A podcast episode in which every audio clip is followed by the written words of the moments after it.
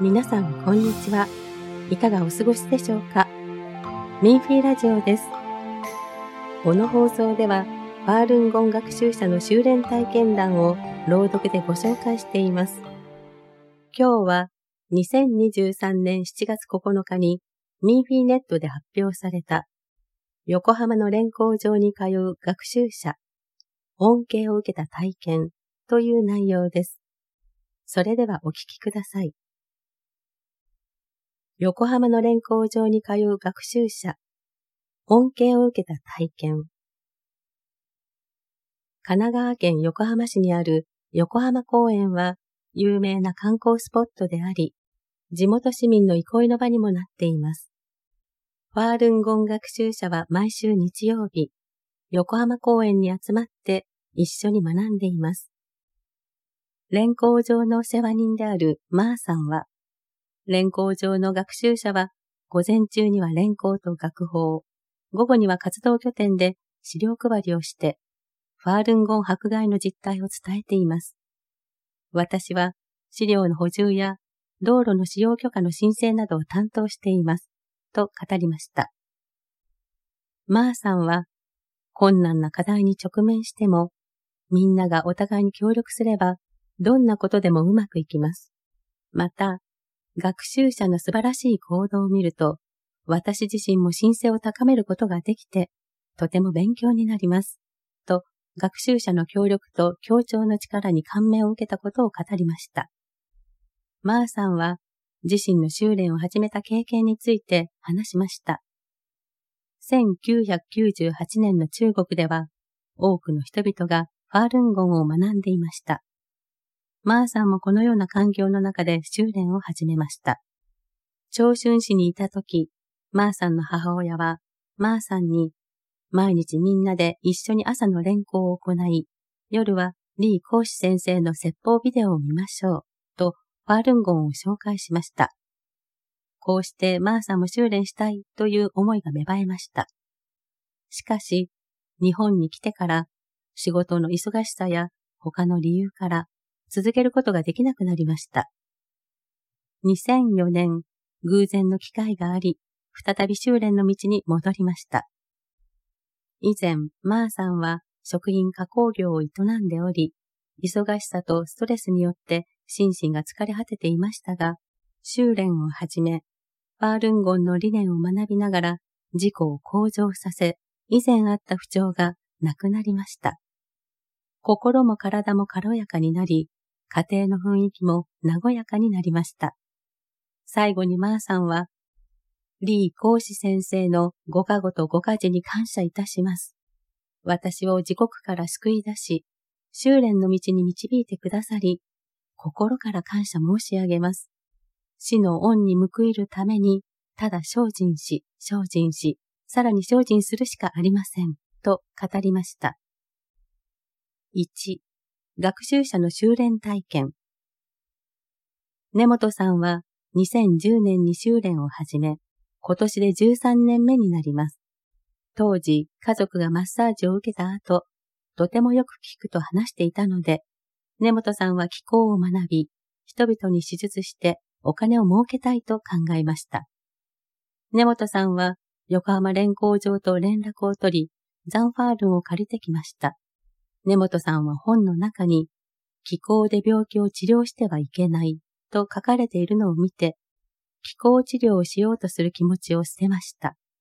根本さんは修練後、多くの執着心を取り除き、良い生活をしたいと利益を求める心や賢治心も減りました。中国人学習者の佐藤さんは、2001年に母親の勧めで修練を始めました。以前の佐藤さんは、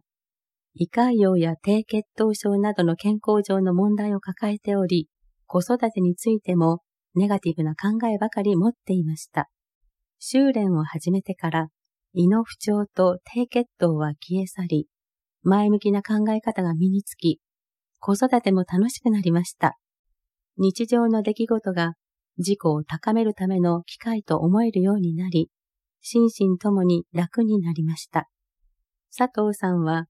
リー先生のご加護に感謝申し上げます。これからも絶えず精進し、自分の本当の家に帰りたいと思います。と感謝の言葉を述べました。島本さんは2022年5月に横浜連工場でファールンゴンの修練を始めました。怠け者で遅刻癖があり、責任感がなく、無責任な行動をとり、物欲や食欲も強かった島本さんは、修練を始めてからは朝寝坊が改善され、時間を守ることができるようになりました。また、感謝の気持ちが芽生え、他人の意見を受け入れ、自分を正しく収めることができるようになりました。現在、島本さんは毎日、母親の介護に携わっています。毎日同じことの繰り返しでも、彼女は心穏やかに母親と接することができ、心の底から母親に対する愛情を抱くようになりました。また、食事への執着心も減り、物欲も抑えられるようになりました。藤野さんは母親と兄と修練しています。母親は修練を始める前は様々な病気を抱えていましたが、修練を始めた後はすべて回復しました。母親の変化をそばで見ていた藤野さんは、2005年末に修練を始めました。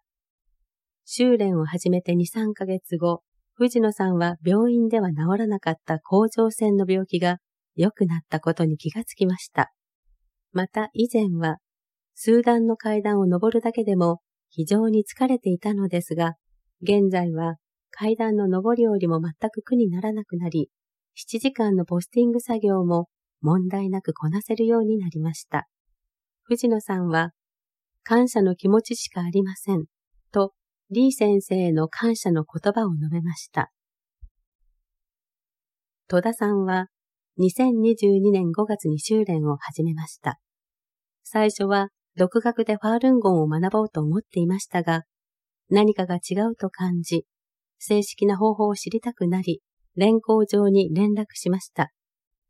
修練を始める前と後での変化について、戸田さんは、今まで本やインターネットを参考にしていたものとの違いを感じました。新しい自分に生まれ変わったような感じで、純粋な気持ちになりました。と語りました。戸田さんは、子供の頃から疑問に思っていたことの中で、特に天目に関しては目から鱗でした。母親と息子の天目が常に見えているのが確認でき、とても驚きです、と語りました。リュウさんは2022年4月に修練を始めました。リュウさんはよく YouTube を見ていたため、YouTuber の翔天介さんからザンファールンを勧められました。リュウさんは、私は修練を始めて3ヶ月後、身体検査を受けました。以前の身体検査の結果では、ほとんどが B と C の判定でしたが、たった3ヶ月の修練の結果、体重以外のすべての項目が A に改善されました。さらに驚いたことは、以前の視力は0.9だったのですが、その時の身体検査から視力が1.5に改善されました。と語りました。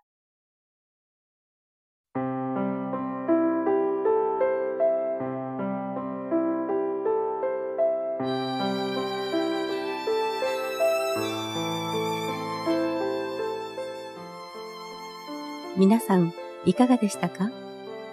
他にも文章を読んでみたい方は、ミンフィンネットのウェブサイト、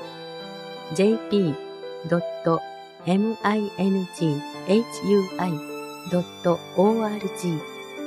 jp.minfi.org まで。それでは、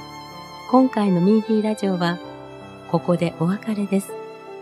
また次回の放送でお会いしましょう。